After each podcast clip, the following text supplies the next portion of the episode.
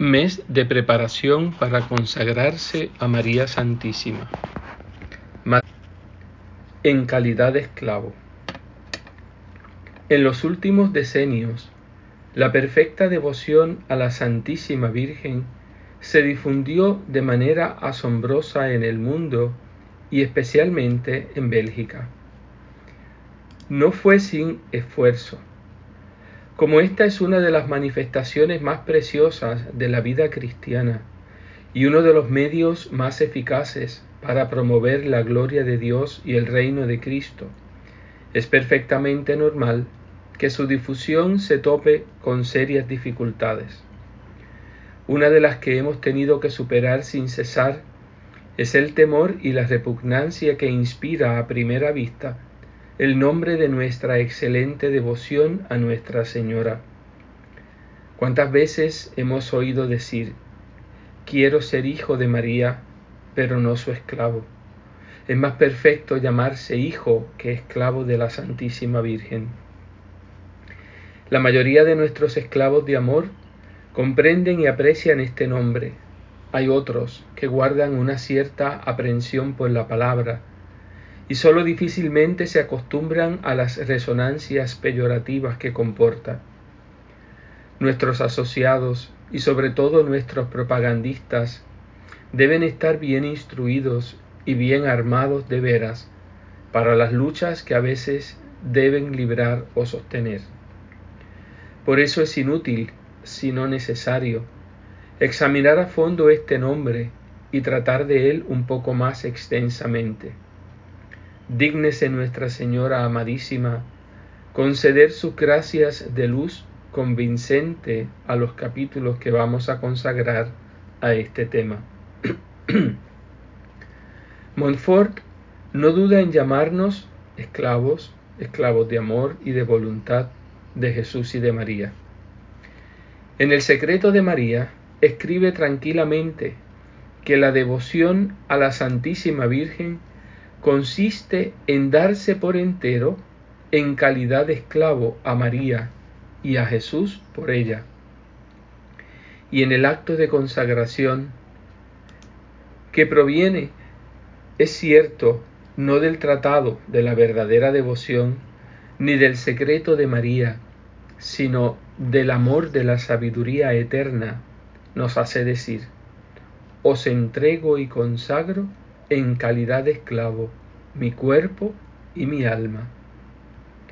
En su doble trabajo mariano, nuestro Padre describe extensamente la diferencia que hay entre un siervo y un esclavo, y demuestra que debemos pertenecer a Jesús y a María, no solo como siervos, sino también como esclavos voluntarios de amor.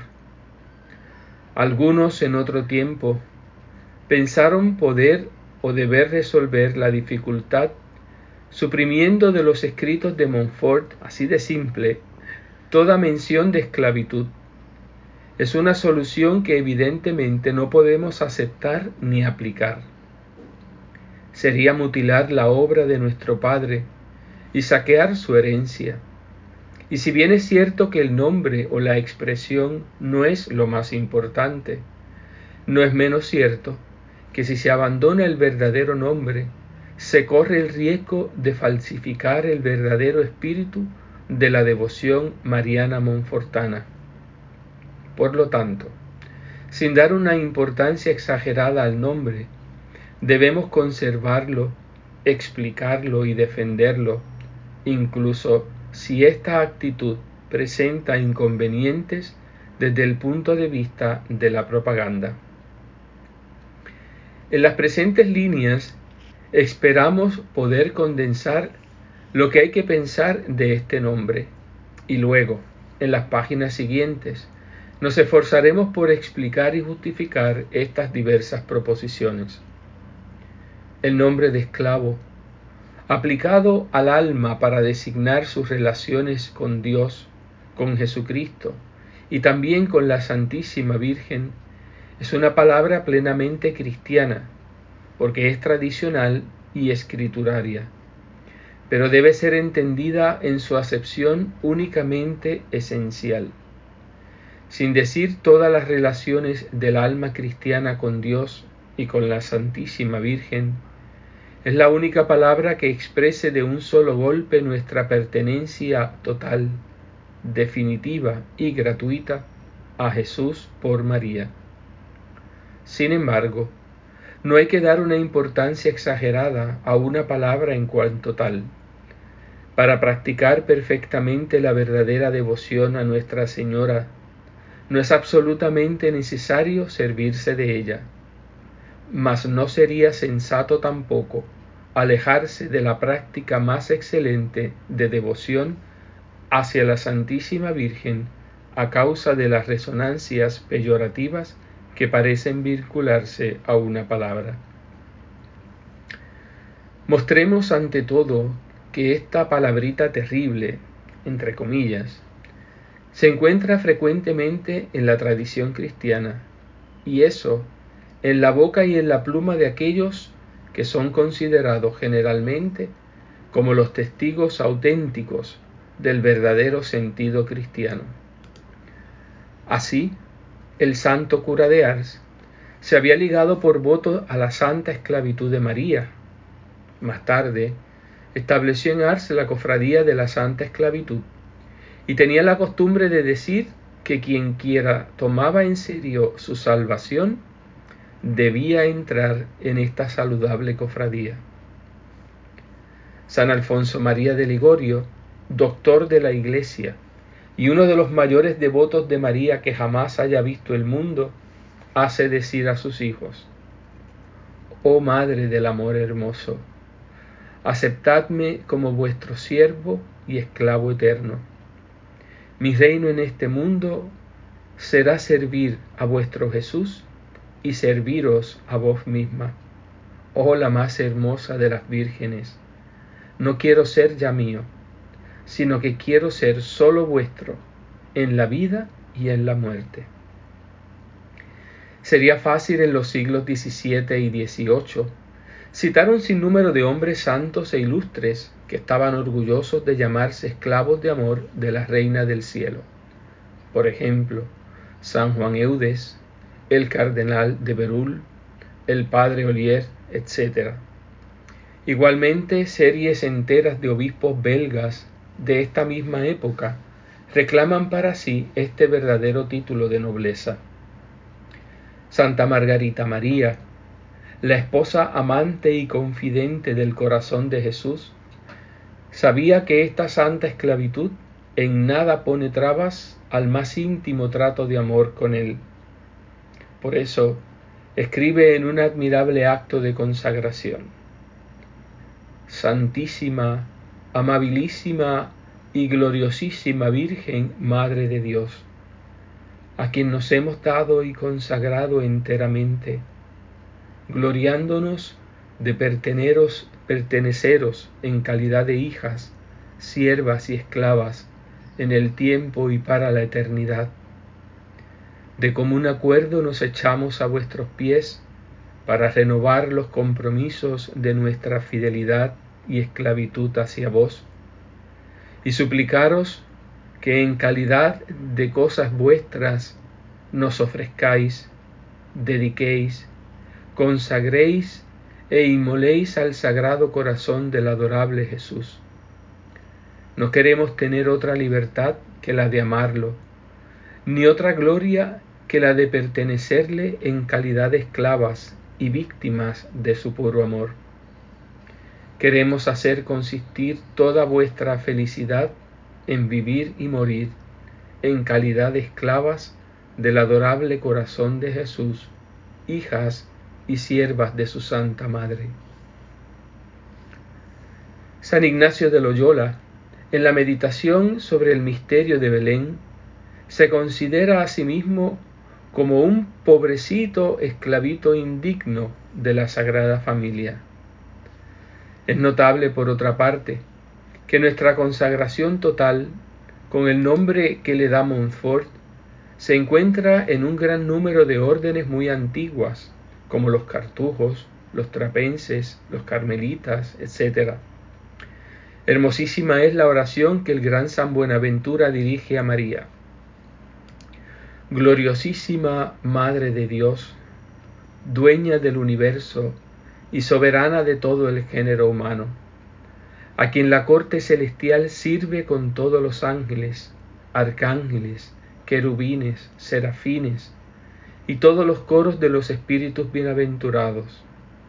Yo, el más vil de los hombres y de las criaturas, espontáneamente, después de al Señor mi Dios, me entrego por entero como esclavo a vos, dominadora de las naciones y reina de los reyes.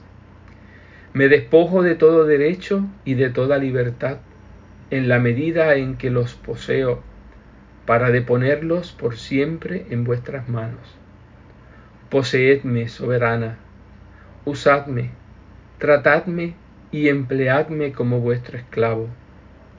Oh soberana, os suplico que obréis así y que no despreciéis la dependencia de vuestro siervo. Sed vos mi soberana eterna y sea yo vuestro esclavo eterno, mientras Dios sea Dios, a quien sea el honor y la gloria por los siglos de los siglos. Amén. San Bernardo, el doctor melifluo, exclama: no soy más que un vil esclavo que tiene el gran honor de ser el siervo del Hijo al mismo tiempo que de la Madre. El célebre monje Notker de Liech se declara Indignum Sancte Maria Mancipium, el indigno esclavo de Santa María. Del Papa Juan VII, a comienzos del siglo VIII, no nos quedan más que dos inscripciones que dicen en griego y en latín: esclavo de la Madre de Dios. San Ildefonso nos aporta el testimonio de su país, España, en el siglo VII, cuando escribe: para ser el devoto esclavo del Hijo, aspiro a la fiel esclavitud de la Madre.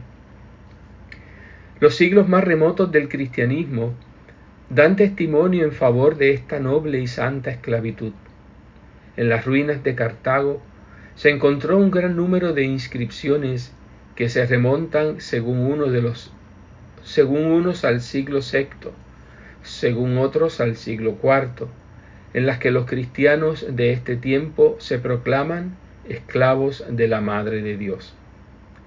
Tenemos por fin una prueba decisiva, suficiente por sí misma, de la legitimidad de la palabra, en el catecismo compuesto según los deseos del Concilio de Trento y destinado a enseñar a los fieles la verdadera y sana doctrina cristiana en esos tiempos de innovadores y de herejes.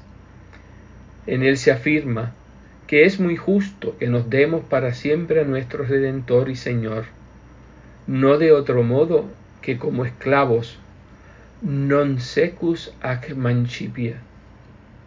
¿No es asombroso que con testimonios tan formales y tan autorizados haya todavía quienes puedan y se atrevan a poner en duda la ortodoxia de esta denominación tan cristiana? Hasta ahora no se ha escrito una historia completa y profunda de la santa esclavitud. Sería muy deseable que se emprendiera esta obra. ¿Qué joven monfortano cautivado por su ideal, o qué otro sacerdote de María se sentirá llamado a esta tarea ardua pero preciosísima?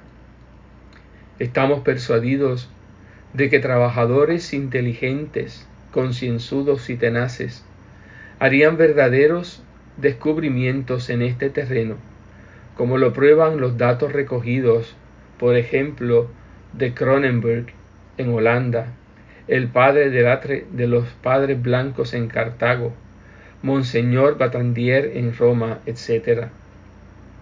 Por lo que a ti se refiere, apreciado lector, repasa con tu corazón, a modo de oración, los hermosos testimonios que hemos citado más arriba. Nos es tan provechoso repetir nuestra pertenencia total a María por los labios y por el corazón de estas grandes almas cristianas y marianas. Entonces, veremos cómo es cierto, según el decir de San Alfonso, que para nosotros reinar en esta tierra será precisamente servir como esclavos a Jesús y a su dulce madre. Que nuestra firma vaya siempre acompañada de la expresión de nuestra pertenencia total, esclavo de María. Así afirmaba invariablemente San Luis María de Montfort, nuestro padre y modelo. Luis María de Montfort, sacerdote y esclavo indigno de Jesús en María.